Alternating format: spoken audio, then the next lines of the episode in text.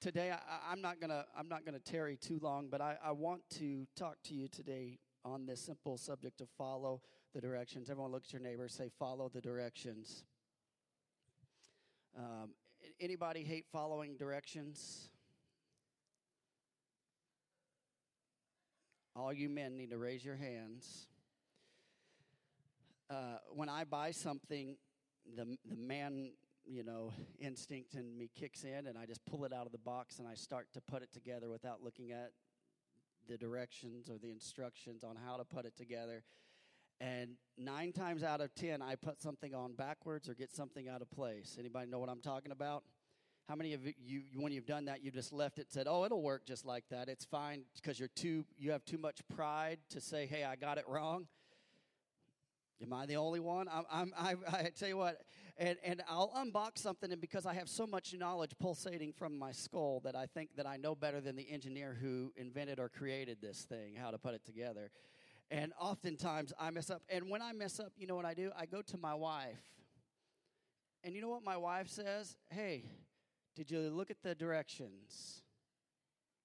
And she should know the answer by now after 17 years of being married. No, I didn't look at the directions. She says, well, well, let's look here on page two here, direction number five, you did this.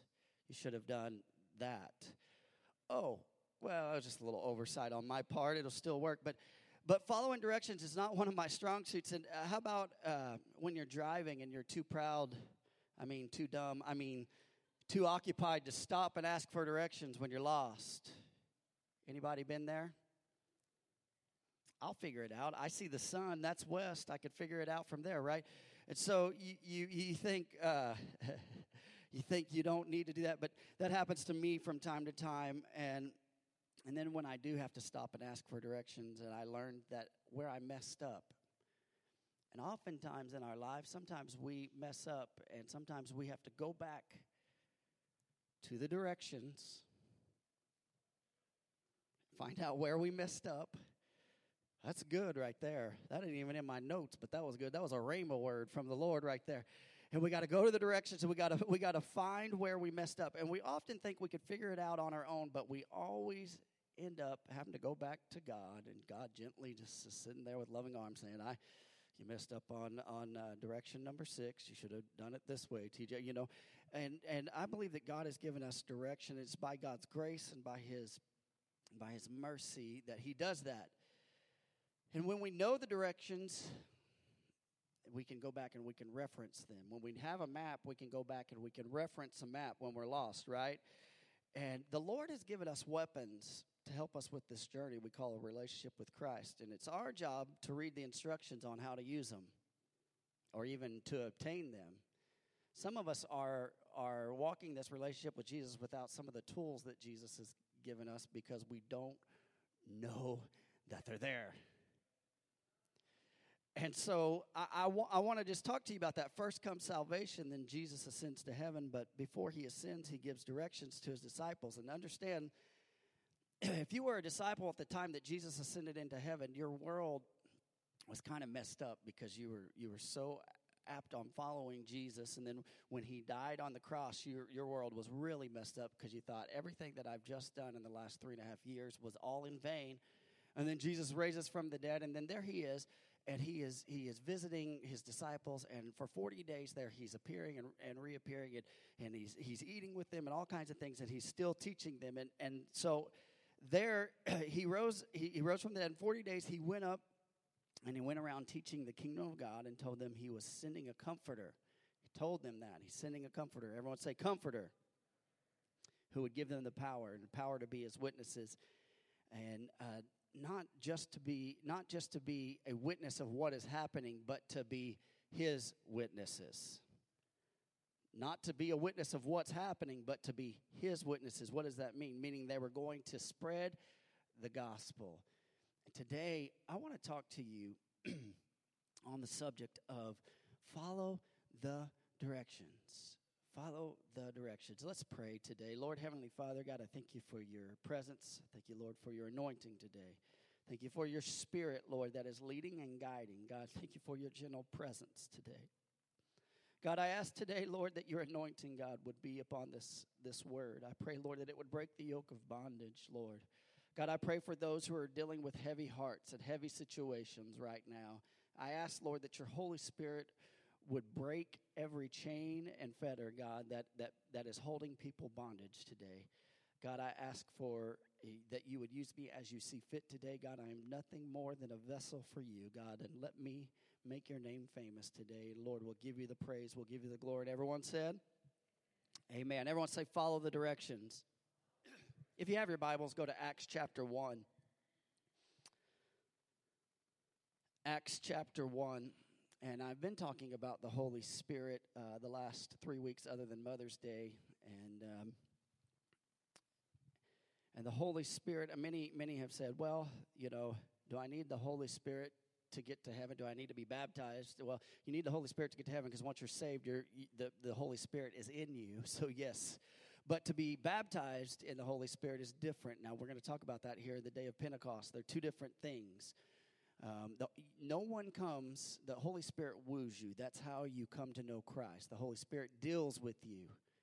That's how you come to know Christ. And so we need to understand that. But um, to be baptized, can you get to heaven without being baptized in the, in the Holy Spirit? Yes. But would you rather go to Indianapolis on a bicycle or would you rather go on a Ferrari? And that's the difference of the infilling of the Holy Spirit and the baptism of the Holy Spirit. You, you, you can go a lot easier in a Ferrari than you can a bicycle, right? And so and so this is a tool that that the, that Jesus has left us that we can use that oftentimes we don't utilize because we don't understand the directions. We've misinterpreted it. We've messed with it. Some of you have gotten bad experiences with, with Pentecost. And some of you say, hey, I, I know about Pentecost. When I hear that word Pentecost, I automatically run. And I don't know who messed up your, your view of Pentecost, but it, it probably wasn't a pure view. Because I can tell you this the Holy Spirit you know, there's the gifts of the Spirit, and, and I'm going on a rant right now, sorry. There's the gifts of the Spirit, which, which you know, Paul says in, in Corinthians that we should try to do that. But verse 13, I think I talked about this last week. Verses 12, uh, 1 Corinthians 12 and 14 talk about the gifts of the Spirit. 1 Corinthians chapter 13 talks about the fruit of the Spirit. Now, the gifts don't operate without the fruit of the Spirit. The fruit of the Spirit is love, joy, peace, right? And if we don't operate in those, I'm telling you, we've misinterpreted. So we need to understand something. The Holy Spirit is a gentleman. He he does not force his will upon you. You need to understand that. And so he's not going to come unless you say, "Hey, Holy Spirit, you are welcome here." Okay? Just so you understand that. All right. Acts chapter 1. I don't want to jump too far ahead of myself here. Acts chapter 1 verses 3 through 10 says this. He presented himself alive to them after, after his suffering by many proofs, appearing to them during 40 days and speaking about the kingdom of God. And while staying with them, he ordered them not to depart from Jerusalem. Everyone say, not to depart, but to wait. Everyone say, but to wait for the promise of the Father, which he said, You heard from me from John, uh, uh, for John baptized with water but you will be baptized with the Holy Spirit not many days from now. Verse 6. So when they had come together, they asked him, Lord, will you at this time restore the kingdom of Israel? They were worried about temporal things. How many know in our lives we're always worried about temporal things, the physical things that are around us? God, are you going to do this? God, are you going to go? And basically, what they're saying is this Jesus, are you going to go to Washington, D.C. and bust some head? That's what they're doing. They are they are wanting the kingdom of Israel to come back up. Now they're under Roman rule at this point, okay? And look at this. And he said to them, "It is not for you to know the times or seasons that the Father has fixed by his own authority." He's basically saying, "Hey, you guys don't have the authority. You guys don't need to know. You just need to trust." All right. Some of us need to hear that word today. All right. But you will receive, look at this, verse 8, but you will receive power when the Holy Spirit has come upon you. You will receive what? You will receive what? All right. Power, uh, you will receive power when the Holy Spirit has come upon you, and you will be my Not a witness, you will be whose witnesses? My witnesses, Jesus is saying there, uh, in Jerusalem, in all of Judea and Samaria, and to the end of the earth. And when he had said these things, as they were looking on, he, he, he was lifted up, and a cloud took him out of their sight. So there, Jesus goes up. Well, he's talking to him. I don't know about you. If I'd have been a disciple, I'd be like, man, Jesus just always does something amazing. Verse 10 And while they were gazing into the heaven as he went, behold, two men stood by them in white robes and said, Men of Galilee, why do you stand looking into the heavens? They're watching Jesus go up like a hot air balloon. And while they're doing that and they've got their eyes gazed on Jesus, which is important, Jesus gave them specific directions. There's some angels that show up. They're like, hey, what are you, what are you guys looking at? Why are you guys just sitting here? Men of Galilee, why do you stand looking into heaven? This Jesus who was taken up from you into heaven will come in the same way as you saw him go into heaven. All right. So I want to just just talk to you today on something very very very very simple. Everyone say very simple. And that is follow the directions. Follow the directions. Number 1 right here, first point right here. Is number 1. Stay. Jesus told them to stay. Everyone say stay. I have a dog at home. He is not trained very well. And sometimes I want him to stay somewhere, and I, I have to go, Stay, Oscar. Sit, and he'll sit, and I'll say, Stay right there, and I'll walk away. And he thinks just because I've turned my head that I still that I want him to come. And so he'll go and try to get up and he'll try to follow me. And I'll go, I'll look at him and he'll know. And he'll and I'll say, stay. And I don't know about you, but I think a lot of us are kind of like my dog at times. I'm not calling you a dog. I'm just saying sometimes you're like my dog. The, the Holy Spirit is telling us to do something, and sometimes we have our own agenda, and we think, oh, God, God's turned around, and so we can do what we want.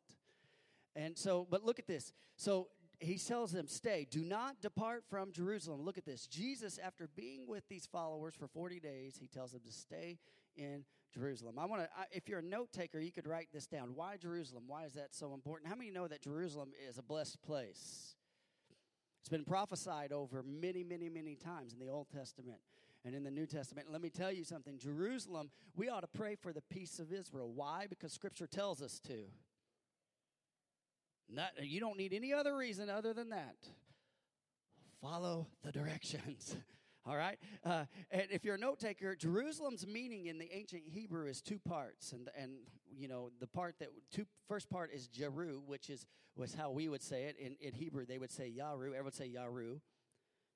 And that literally means to flow or point. Okay, now the second part of Jerusalem is we would say Salem or Salem, or you know, that how we how we would say it in English, but but in, in Hebrew, and I'm going to butcher this, is Shaliam. Everyone say Shaliam. And it's where we get the word shalom. Everyone knows that shalom means peace in, in, in Hebrew, right? You see that in scripture often. And they say shalom, they mean peace. But listen, but it also means the wholeness. Okay, so I want to take those two parts. If you're a note taker, the first one is is Yaru means to flow or point. The second second part of uh, Jerusalem literally means uh, peace, but it also means the wholeness. And when you put those two together, Jerusalem means this: pointing the way to wholeness. Pointing the way to wholeness. So I, I just want to point this out. It's as if Jesus is telling them to stay in Jerusalem, indeed, but he's not saying just physically. But how many know that you know, the Lord speaking to us, God doesn't expect us to go stay in Jerusalem. Now, if God tells you to do that, you need to go do that. But listen, here in the scripture, He's not telling us, oh, we need to all get on a plane and go to Jerusalem right now. But listen, but what we need to do is to stay in the divine will of God. If you want the wholeness, if you want the point, point, the point there, pointing the way to wholeness, we need to stay where God has placed us for the time and season whatever that looks like. And so to remain whole, not the city of Jerusalem, you understand that. Jesus is not telling us we all have to go to Jerusalem. He told them that, but specifically, but I think there's a spiritual application here that we need to understand. And it's important for you to stay because I'm sending a comforter. Some of us need to stay in certain places. I, I, I want to point out this word. So, what does that mean for you and me today as a believer? How does that translate into 2021, TJ? I, I hear what you're saying there. It's a great point. It's a good note. What's what's what what what? So here's the first thing I want to talk to you about: staying in. Stay in the Word. Stay in the Word. Why? Some of us are being held bondage because we don't know this. I pulled up my Bible a lot today, but Psalms 119 says this, verse 11 says, I have hidden your word in my heart that I might not sin against you. What have you done with the word of God? I have I have hidden your word in my heart that I might not sin against God. Now, we're blessed in America. How many of you own a Bible? How many of you have a Bible on your phone? How many of you have access to the Bible 24 7, 365.25 days a year? I'm counting leap year there, okay? if there ever came a time in America where they stripped you of the Word of God, how much would you know in your heart?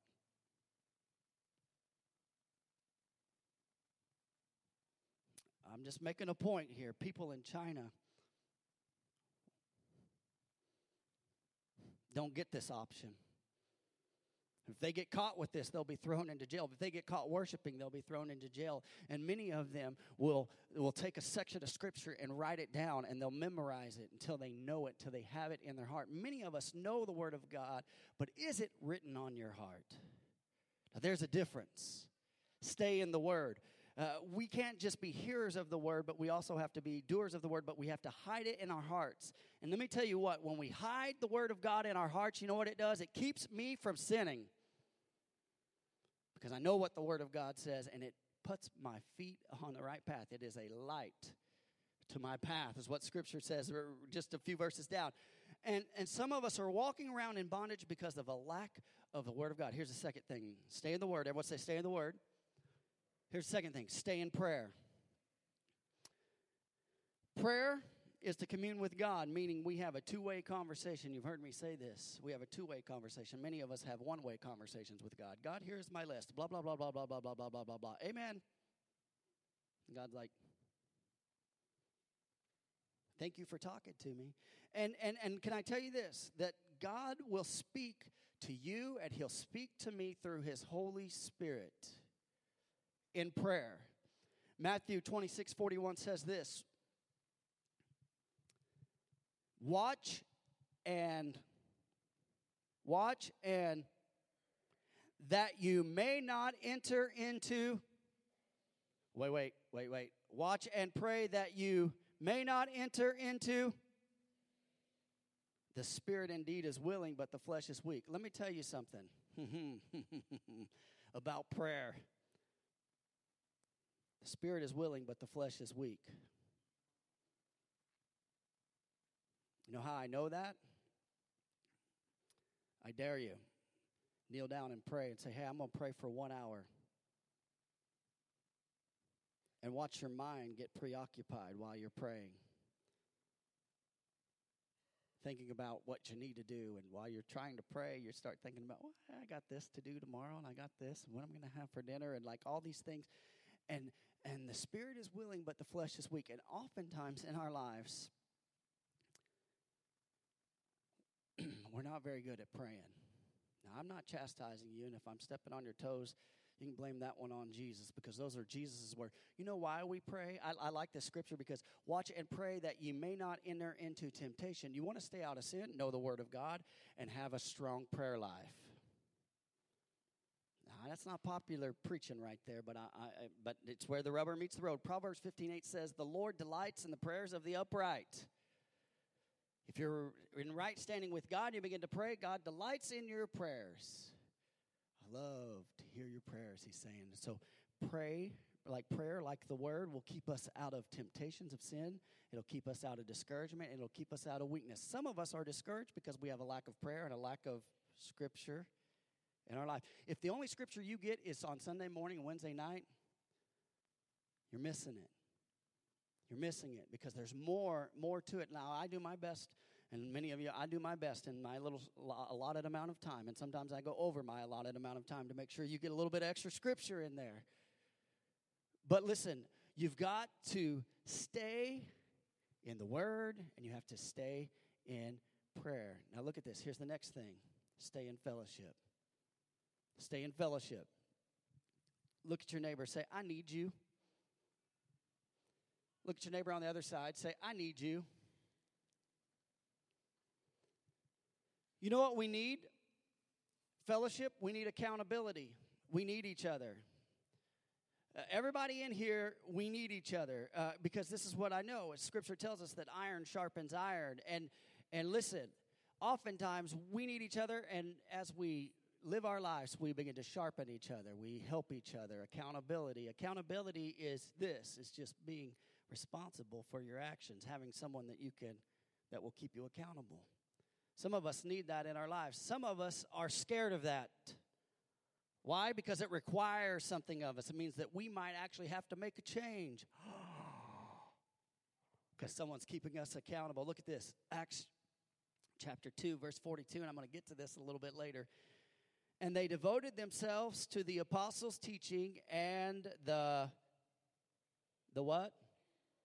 The fellowship to the breaking of bread and the prayers. Now so so we need to understand something. When the early church met, they met in homes and they always ate food. How many love food?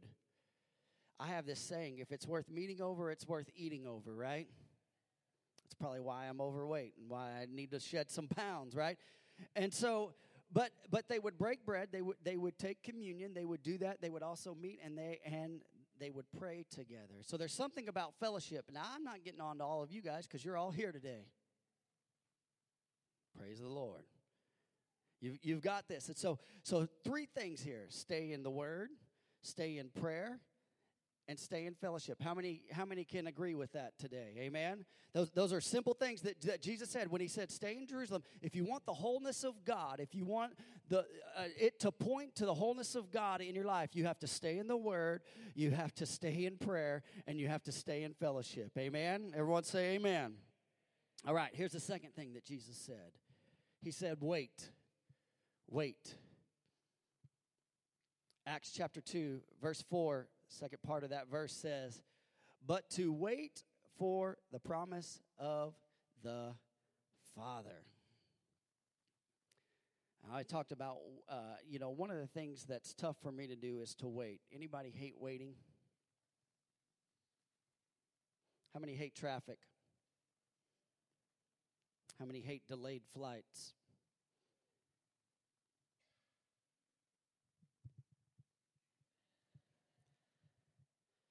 How many hate waiting 30 seconds for your burrito to cook in the microwave?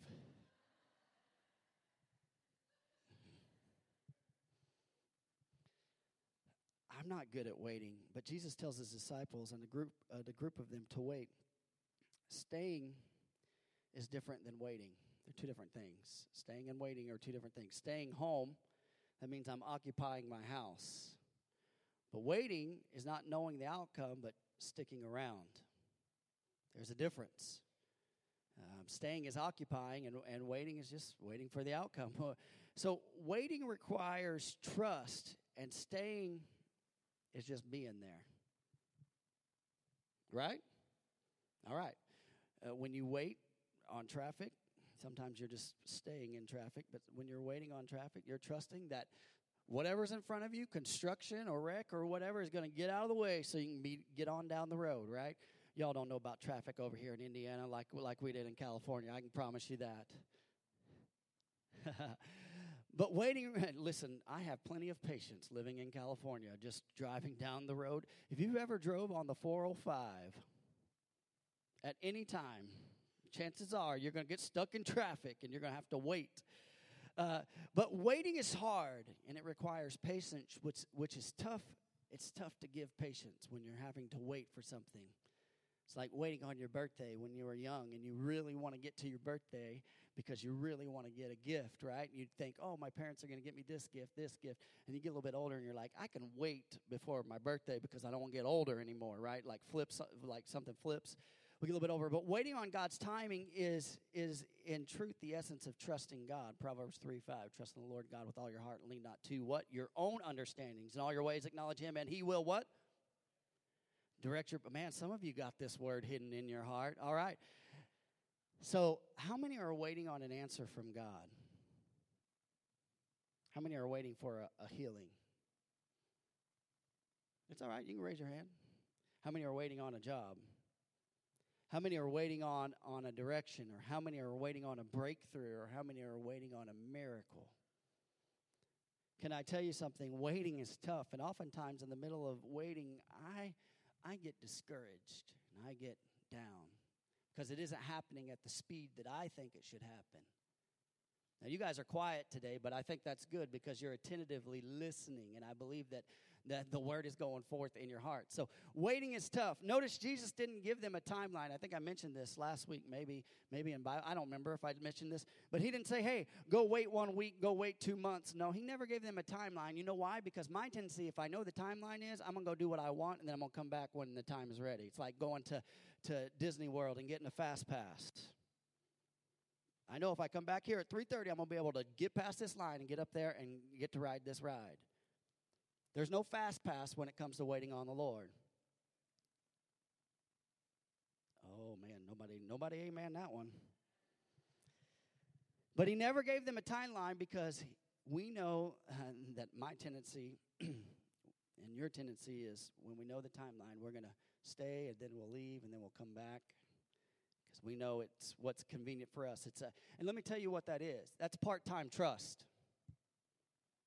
It's not fully trusting in God. It's saying, hey, I'm going to go do what I want, but I know that if I come back at this time, that it, this is going to happen. But look, look at this. The, uh, Jesus is interested in your full trust in Him. Now, remember when Jesus ascended into heaven? Scripture tells us that there were 500 there when he ascended into heaven. 500 people watched him ascend into heaven. That's, that's a lot of people. That's more people that's in this than in this room right here right now. And so 500 people were watching and and look, look, 10 days. I'm going to show you what waiting does. 10 days later, 10 days later, guess what? 500 down to 120. What does that say about the nature of people and waiting on God and their trust in God? It amazes me that 380 people missed out on one of the greatest moments. Maybe they didn't miss out, but maybe they, they caught it at the end. But listen, but they, they missed out because they couldn't wait. One fifth in 10 days, one fifth of people stayed. Only one fifth of the people that Jesus, that watched him ascend into heaven and heard him say, Hey, I'm sending a comforter, go wait in Jerusalem. He told them those things. All of them heard it. And only 120 stayed. So waiting is tough. And oftentimes, waiting makes us weary and it makes us tired. I don't know about you. In 2019, I, I flew uh, to Missouri and then I flew to Brazil. And then when I got back from Brazil, about three weeks later, I flew to Texas.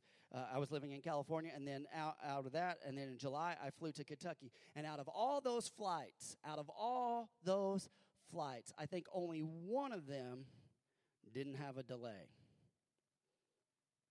And when I say had a delay, 24 hour delay.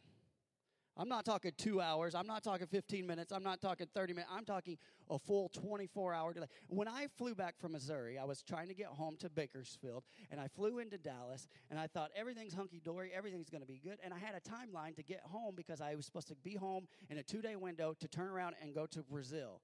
So here I am in Dallas, and then all of a sudden they ground all the flights, and there I am, and for 24 hours I am stuck in Dallas. Anybody? I know that airport better than anybody. I know it better than the people that work there.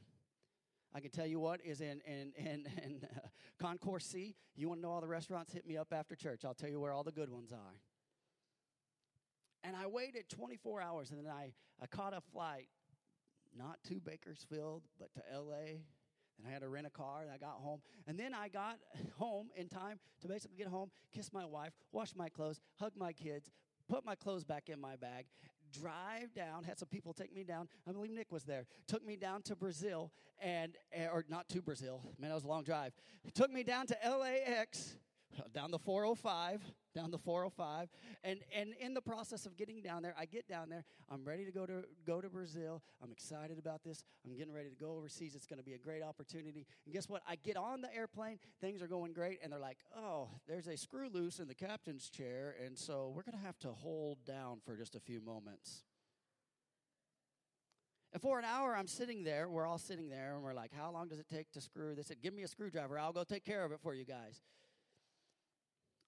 And then, so we take off late from LA. We're, we're on our way. So I'm supposed to meet some people to go to, to go to Brazil, and I'm supposed to meet them at Miami Airport. So I fly into Miami. And guess what? When I'm landing, they are getting on the plane to take off.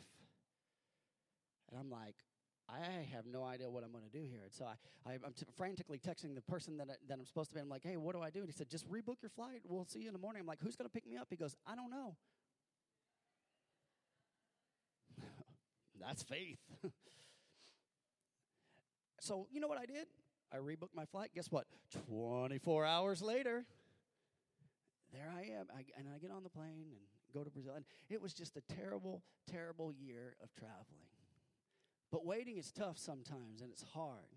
Now, there was a purpose to that. I, and I'll, I'll tell you the full story of that someday. But um, waiting is tough.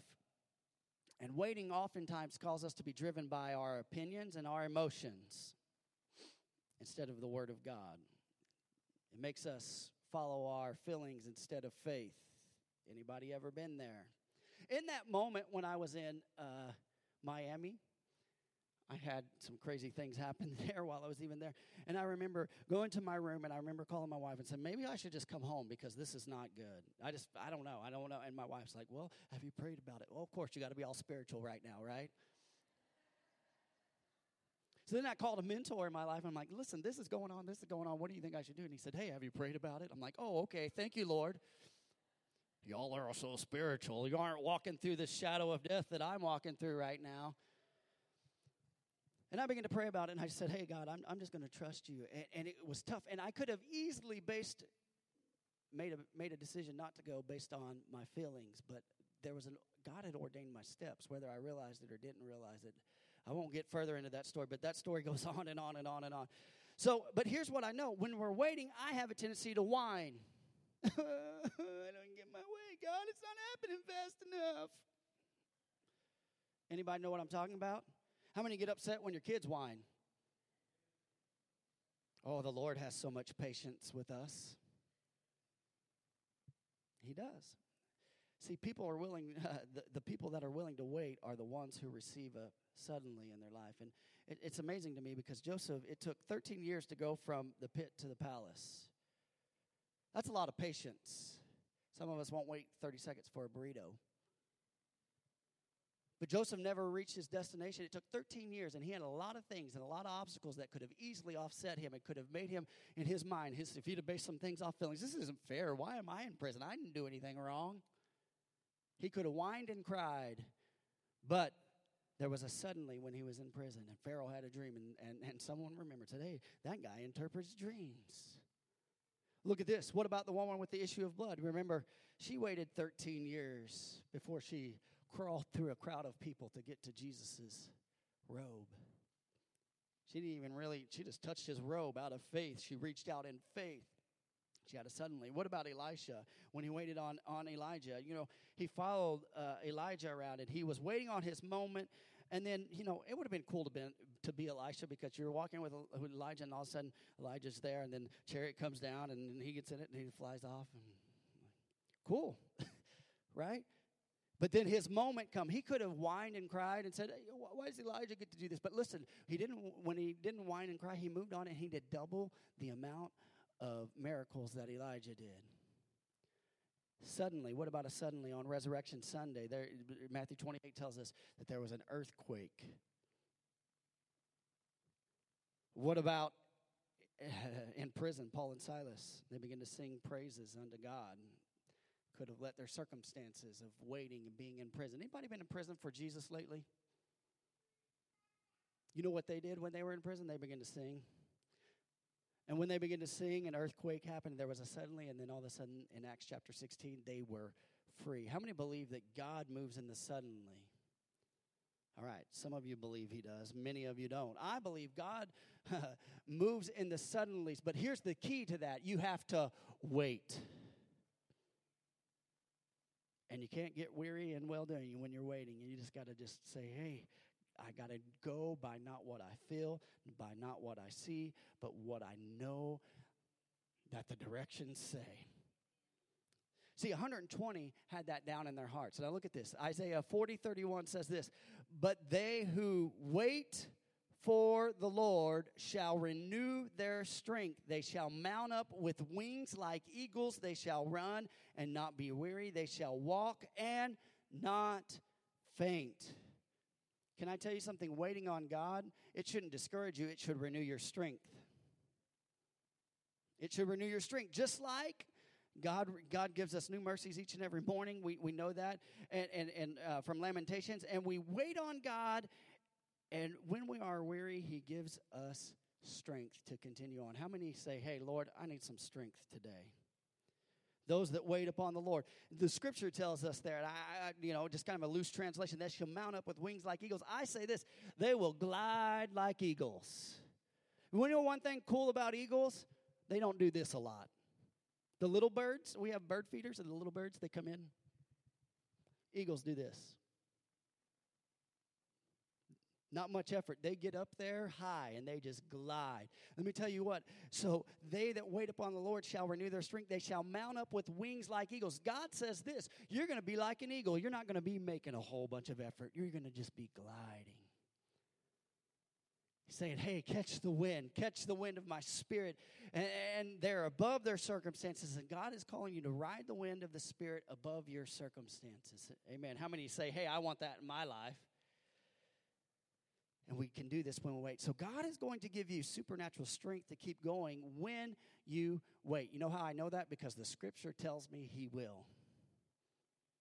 That's what that's how I know that. So you're not going to get tired, you'll find supernatural strength from God. So look at this. Yes, 380 people missed the blessing that was about to come because they simply couldn't wait on God. Now they didn't know it, but it was only 10 days that they had to go wait. Those that wait on God are the people of the suddenly. So uh, uh, good news is if you've been waiting, your suddenly's coming. Now look at this. Here's the, here's the last point. I'm going to ask the worship team to come down here. Come on down. I told you I wasn't going to be too long today. Who's ready to receive from the Lord this morning? Amen. Who's ready to receive from, from the Lord this morning? Look at this. The last point is this receive. Everyone say receive. Stay, wait, receive. Everyone say that. Stay, wait, receive. Stay, wait, receive. Look at this 120 stayed, 120 waited, and suddenly 120 made it a point to trust in, in Jesus' words and to simply follow his directions. I don't know about you. I don't want to be one of the 380. I want to be one of the 120. I want to I want to have the tenacity and the faith to say, "Hey God, I will trust you." Even in, when I don't see you working, I know you're working. Even when I don't feel that you're working, I know you're working. You never stop. That's how the song goes, right? And, and they were not inter- uninterested or unconcerned or lukewarm. Look at the, the 120, they were not lukewarm. Some of us get struggle in waiting because we're lukewarm, we're half in, we're half out. You either fully trust God or you don't fully trust God. And the they were earnest and they were united in faith and they were united in prayer. Catch that out. Prayer. Their hearts were united. Now look at this. If you're a note taker, you should write this down. You should write this down in the column of your Bible. Look, listen to this. Obedience always posture you, postures you for a blessing. Obedience always postures you for a blessing. What does that mean? When you do what the Lord tells you to do, it puts you in a position for God to bless you. All right, that didn't get very much amen, but I'm telling you, obedience always postures you for a blessing. Obedience to God sets the stage to get something from God. Obe- obedience to God sets the stage for something great from God. Look at this Acts chapter 2. Acts chapter 2, look at this. Verse 1 says this. This has all been a culmination of, of three weeks. I've been talking about the baptism of the Holy Spirit. And there's a reason for this, and there's a purpose for this.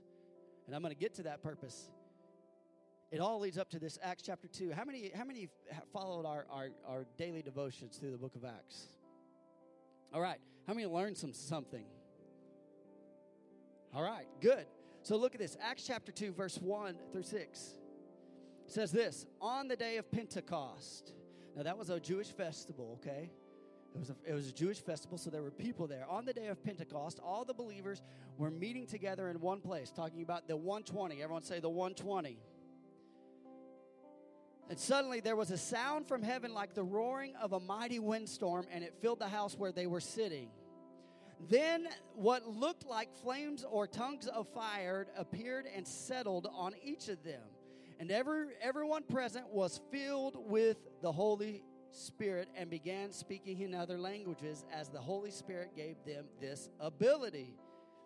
At that time, there were devout Jews from every nation living in Jerusalem. When they heard the loud noise, everyone came running and they were bewildered to hear their own languages being spoken by the believers. So the sound of heaven there talks about suddenly there was a sound from heaven like a like a roar like a roar roaring of a mighty windstorm. The sound of heaven there is better translated is as an echo.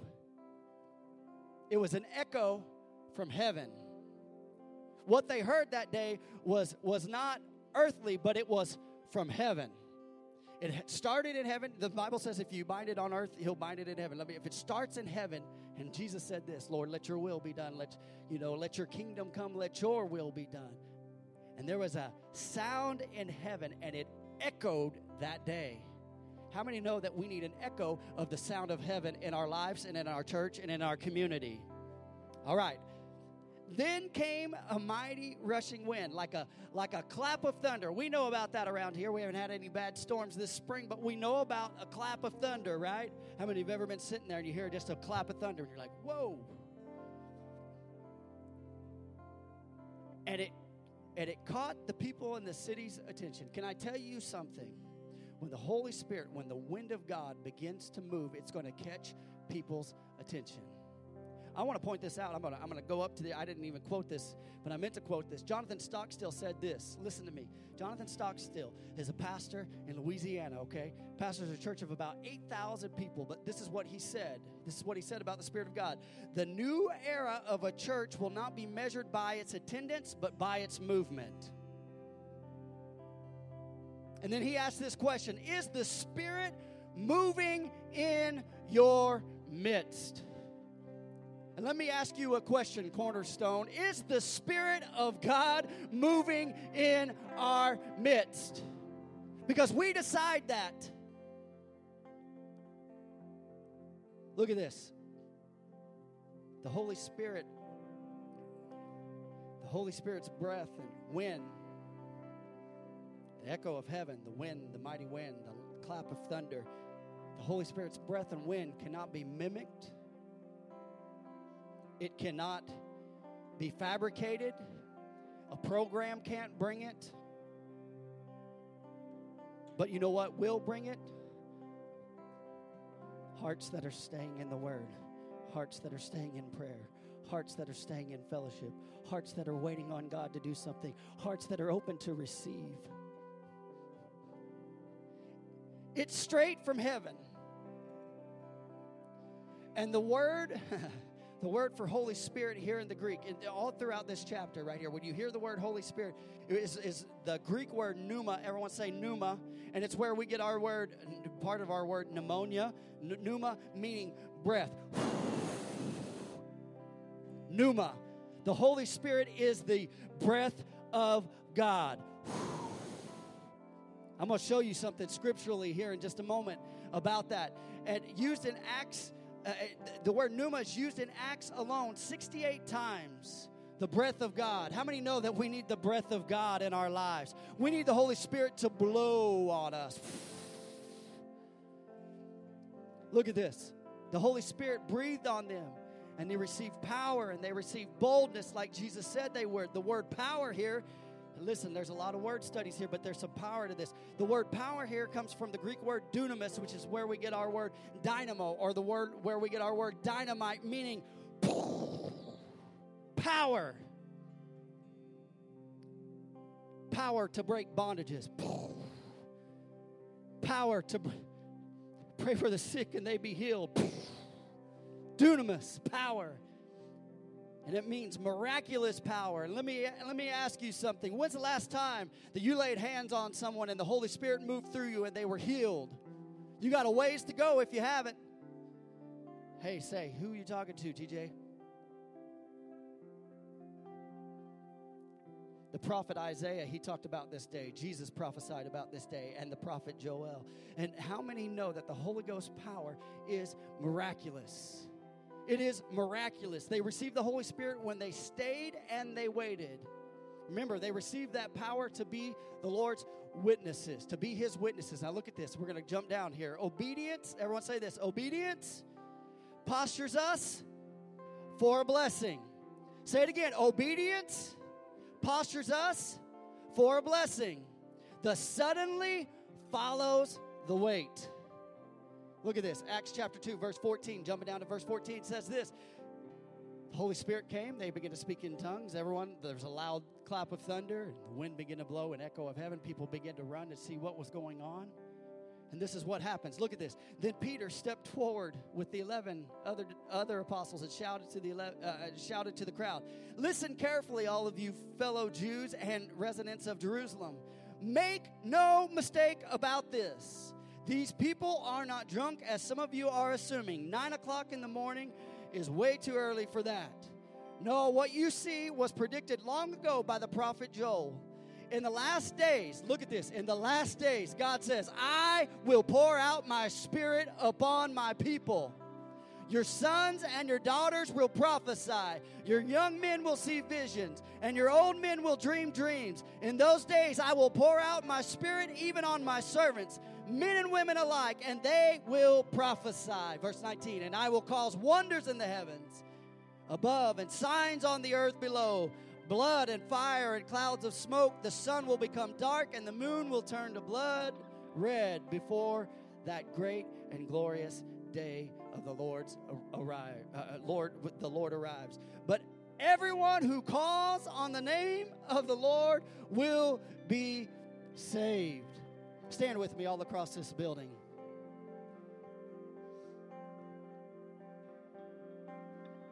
How many believe that Jesus is coming back? Jesus is coming back. And one of the things that, that has to happen before Jesus comes back is a, is a great revival. There has to be a great revival. The pneuma, the breath of God is going to begin to flow. How many are hungry for the breath of God in your life? You say, "Hey, Holy Spirit, we'll, we just will allow you to just come in and just breathe on us."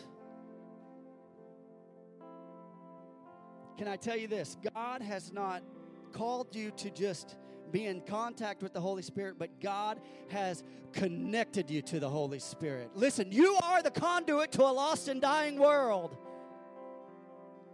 You are the conduit to a lost and dying world. The Holy Spirit will flow through you to the lost and dying world. Vance Havner said this, and he was right on the money when he made this comment we will move we, we will move this world not by criticism of it. How many know we got enough critics in this world? Nor conformity to it. How many know that people are conforming to this world left and right? How many know that this world doesn't have the answer? But look at this. This is what he said the great great preacher. But combustion within it of life's ignited by the Spirit of God. Look, listen, I want, I want to share this with you. I, there's a practical point here in Ezekiel chapter 37. You know this. The Spirit brought Ezekiel to the, to the valley of dry bones. I, I, I want to point something out to you here. There's something applicable for you and for me in this, that I'm talking about. When he took him to the dry bones, the Spirit of God said, Hey, prophet, prophesy over those dry bones that they'll live. And you know what Ezekiel did? He began to prophesy over those bones. And we know what happens there. The bones begin to connect and they begin to come together. And what was just a pile of bones became a, a structure, a, a skeleton structure. Now look at this. And the scripture tells us that skin began to come on them, but they were just basically just these dead things. But look at this. Scripture tells us in Ezekiel 37 that after he prophesied over those things, God breathed on them. And they came to life. I'm here to tell you, some of you are looking at dry, dead bones. And, you're, and I'm going to tell you today, you need to prophesy over those dead things, things in your life that, that should be alive. Some of you need to get a little gall in your heart and say, Hey, I know I have this call on my life, and I say, Come to life. And I say, move forward in this. And let me tell you something when you begin to prophesy, the Spirit of God will into your situation. And just like Peter, who was transformed, you remember Peter, the guy that denied Christ, that cursed Christ, and did all, everything else, and basically turned his back on Christ up until that moment. Peter was the guy that, that God would use to start the early church. Let me tell you the example of what we're supposed to be. Acts chapter 2. I'll read the book of Acts. That is who the church is supposed to be. That is who we want to be. In this time, we have to not follow programs. We don't have to follow all these things. And those things are great and they have their time and their place. But listen, I want to get in the pneuma the breath of God. Amen. Come on and give Jesus a hand clap of praise. And let me tell you what the baptism of the Holy Spirit will do for you is give you power. You know why? To be the Lord's witness, to give you boldness, to speak to your Jerusalem, to speak to your Samaria. Judea and even all the other parts of the world. Maybe some of you are going to be missionaries. Maybe God's going to send you on overseas to preach to lying or to dying and lost people across the maybe lying to dying and lost people across the world. Bow your heads with me all across this building. God, today, Lord, would you send your pneuma? Would you send your breath? The breath of the Holy Spirit right now. God, as we open our hearts. God, we open our minds. God, God, we put our human reasoning to the side and we say, God, we trust you. We trust you alone. God, the way that you move isn't like what we always think it should be. But Lord, if you could turn the world upside down with 120 people in an upper room praying and agreeing together, God, surely Surely, Lord, you could turn this city, God, and this county, God, and this tri county area, God, of people towards you through us. Would you just lift your hands all across this building? Come on, begin to open your mouth. Say, Holy Spirit, have your will and way in my life, God. Maybe you're in the staying season. Maybe you need to get grounded in your word. Maybe you need to get grounded in prayer again. And maybe you need to get grounded in your fellowship again. Listen, do it. Do it. Do it. Maybe you're in your waiting season. Maybe you're struggling. Maybe you want to give up. Maybe you want to quit. Can I tell you, out of your waiting season comes a suddenly. And I believe that many of you are on the brink. And the enemy wants nothing more than to discourage you and make you quit because it's not happening in the timing that you thought it should happen. And I don't know about you, but I I want to receive today. I want to receive today. How many want to receive of his presence today? Come on, can you lift your hands? We worship you, Jesus.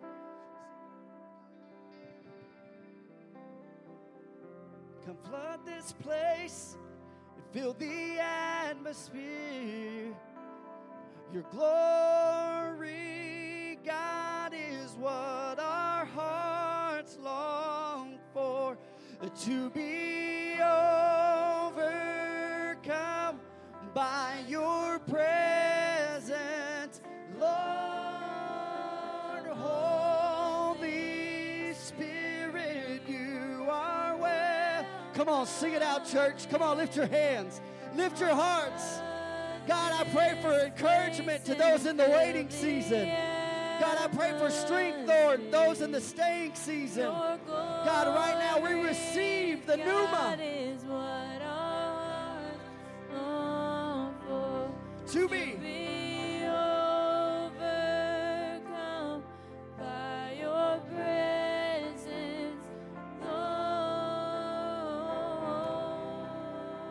Look at me real fast, real fast. If you're here today and you don't know Jesus as your personal Savior, I want to give you an invitation to know Him today. I believe the Holy Spirit's moving in this place. What you feel in your heart is the wooing of the Holy Spirit. Some of you, whew, hmm, some of you need to rededicate your life to the Lord today.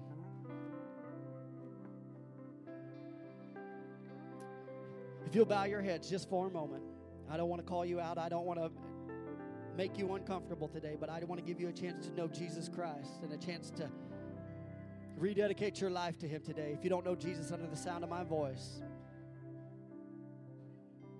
Scripture tells us all have sinned and fall short of the glory of God. You've made mistakes. You've messed up. We, we were born into sin. That's just the nature of, of, of how we live. But let me tell you, Jesus died on a cross for you and for me to be the propitiation for our sin, to be the, he paid the debt basically for you. If you don't know Jesus as your personal Savior, I want to give you a chance to know Him today. Say, hey, Pastor, with no one looking around, would you lift your hand? Anybody in the building? Anybody in the building today? Thank you. Thank you. Maybe you want to rededicate your life today. Thank you. Anybody else? Come on and give Jesus a hand clap of praise for those hands that were raised today. Heaven, heaven is rejoicing right now. We got to get we got to get in tune with heaven. Heaven's rejoicing right now. So you pray this prayer with me. Say, "Hey Jesus, Lord, I love you. Lord, I've made mistakes. Lord, I've failed. And Lord, I ask today that you would be the Lord of my life. Lord, I believe I, that you lived. Lord, that you died, that you rose again, and that you're coming again. Lord, I confess with my mouth my sins, all my faults. I ask you, Lord, to forgive me. Lord, to be the Lord of my life. Come on and give Jesus a hand clap of praise.